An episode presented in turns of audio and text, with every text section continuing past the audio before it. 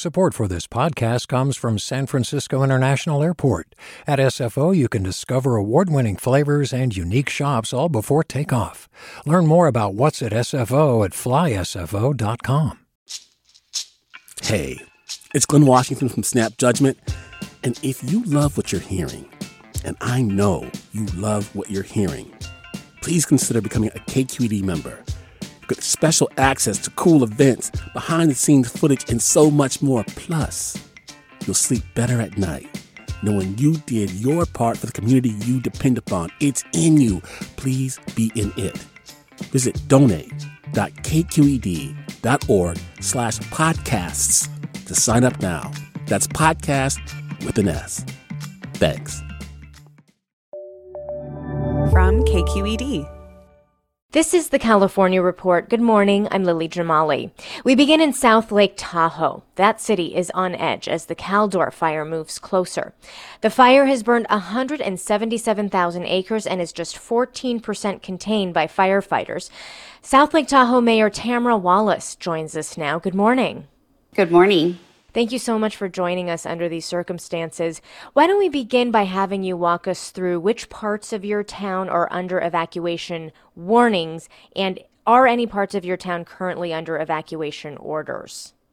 Currently, the entire city limits are under evacuation warnings. None of our city is under evacuation mandates. And how is the community preparing for this? I mean, you all live in an area that is known to be prone to fire, but it must be challenging to have to actually confront the possibility of it coming into the town, of that fire coming to the town. Uh, yes, it's never a good thing when wildfire comes to your town. However, in general, we prepare for it regularly. We have defensible space requirements um, that we go through. We always try to encourage our residents to have a go bag ready. But today and every day leading up to today for the last week, uh, we've asked everybody to have several days of medication ready. We've asked everybody who has had medical issues, especially with regards to breathing, to leave town if they could because our air quality has been absolutely horrible, way up in the 500 AQI. So now we're just in, for those of us who have stayed through that, uh, we're just waiting for the mandates to come through because I'm fairly certain that they will within the next 24 to 48 hours. They'll be mandating orders, evacuation orders? I believe so. I live on the southwestern end of town. So I'm only about two and a half miles, maybe less, from where the last mandate line is. So I would imagine that our that line will move soon. What has the communication been like from local officials to residents? We're seeing videos on social media of this happening, unfolding in real time, and it sounds like, you know, compared to years past, it seems like there's an urgency in terms of, you know, maybe you're not under an evacuation order right now, but you really should think about getting out anyway. That seems to be the message. Absolutely. I have lived through several fires in this community. The Emerald Fire was in 2016, the Angora Fire was in 2007, and I believe the Gondola Fire was in 2002. And those fires were in the basin. The Angora Fire uh, was only just a couple of miles from where I'm sitting right now, and we lost 254 homes in that fire, and it was never even a consideration for us to evacuate our community at that time. But fire behaves differently right now. In our current climate, with drought conditions being what they are, after what we saw happen in the town of Paradise, uh, we now know fire behaves differently. It moves at a much faster pace. We have more dead trees in our community and in all forests. And so this is a much different situation than those previous fires that we have all lived through here in our community. And earlier you were telling me about your own family, your own experience, and your kids. How are all of you doing? Um, well, actually, um, I have five children. Four of them are grown.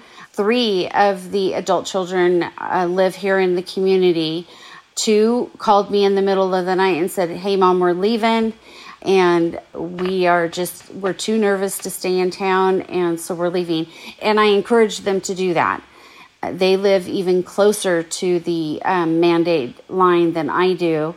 And I encourage them to leave like I would any member of my community. If you feel too nervous to be here, then and you have the means to do so, you should leave as soon as possible. There's no need to stay in the community and just be upset and be nervous. Get off the hill, get out of here if you can. And that way, the more people that leave sooner, there's fewer people to get out when the mandates come through. All right. Well, we are wishing you and your family and your community a safe evacuation if it does come to that.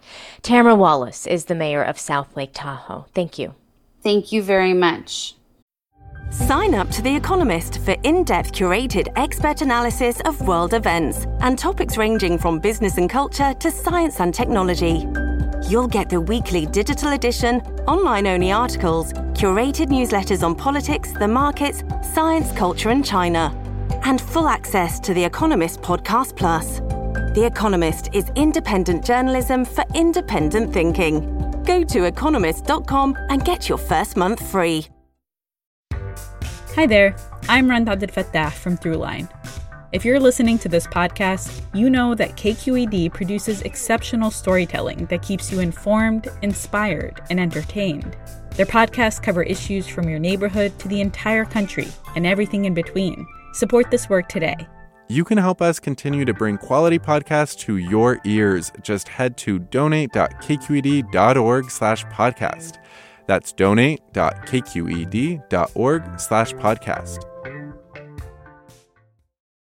Over the weekend, the remains of U.S. military personnel killed by a suicide bomber outside of Kabul's International Airport arrived at Dover Air Force Base in Delaware. That attack was especially devastating for one military base here in California. My California Report colleague Saul Gonzalez has more. Saul? Lily, 13 members of the U.S. military were killed in the Kabul attack. Ten of them, nine Marines and a Navy sailor, were stationed at Camp Pendleton, the sprawling Marine Corps base in North San Diego County. The attack was the largest mass casualty incident involving personnel from Pendleton since the U.S. war in Afghanistan began in 2001. Four Marines from California were killed in the attack. They are Corporal Hunter Lopez, 22 of Indio, Lance Corporal Kareem Kui, 20 of Norco, Lance Corporal Dylan R. Merola, 20 of Rancho Cucamonga, and Sergeant Nicole Gee, 23 of Sacramento. Another Marine, Utah born Staff Sergeant Darin Taylor Hoover, 31, lived in the Orange County community of Aliso Viejo. Major General Roger Turner Jr., the commander of the 1st Marine Division at Camp Pendleton, said military personnel who died in the attack did so while performing a heroic mission. And let's also remember that nearly 200 Afghans were killed in the same suicide bombing and hundreds more were injured. Lily? That's an important point. Thank you so much, Saul. That is the California Report's Saul Gonzalez. Turning to politics, more than 8 in 10 residents of Imperial County, east of San Diego, are Latino. That's the highest percentage in the state. The county along California's southern border also saw the state's largest voting swing between the 2016 and 2020 presidential elections in favor of Republican Donald Trump. KQED politics reporter Guy Marzorati traveled there to see what the shift could mean for the September 14th recall election against Democratic Governor Gavin Newsom. On a sweltering Saturday morning in El Centro, most shoppers outside a local supermarket were more concerned about their ice cream melting in the triple digit heat than the recall election. Those who knew voting is already underway, like teacher Rosalba Jepson, had mostly made up their mind in one direction. Yes, get rid of him. This last year has been hard, says Jepson, who thinks Newsom didn't go through struggles like she did, adjusting to distance learning on the fly. Nobody paid me that extra time, and then he's enjoying all this. So, I, you know, I, I just don't think he's a good leader. Polling suggests that Newsom faces two big hurdles to remain in office One, Democrats are less tuned into this election than Republicans. And two, Latino voters like Jepsen are not falling in lockstep with the Democratic Party's no campaign.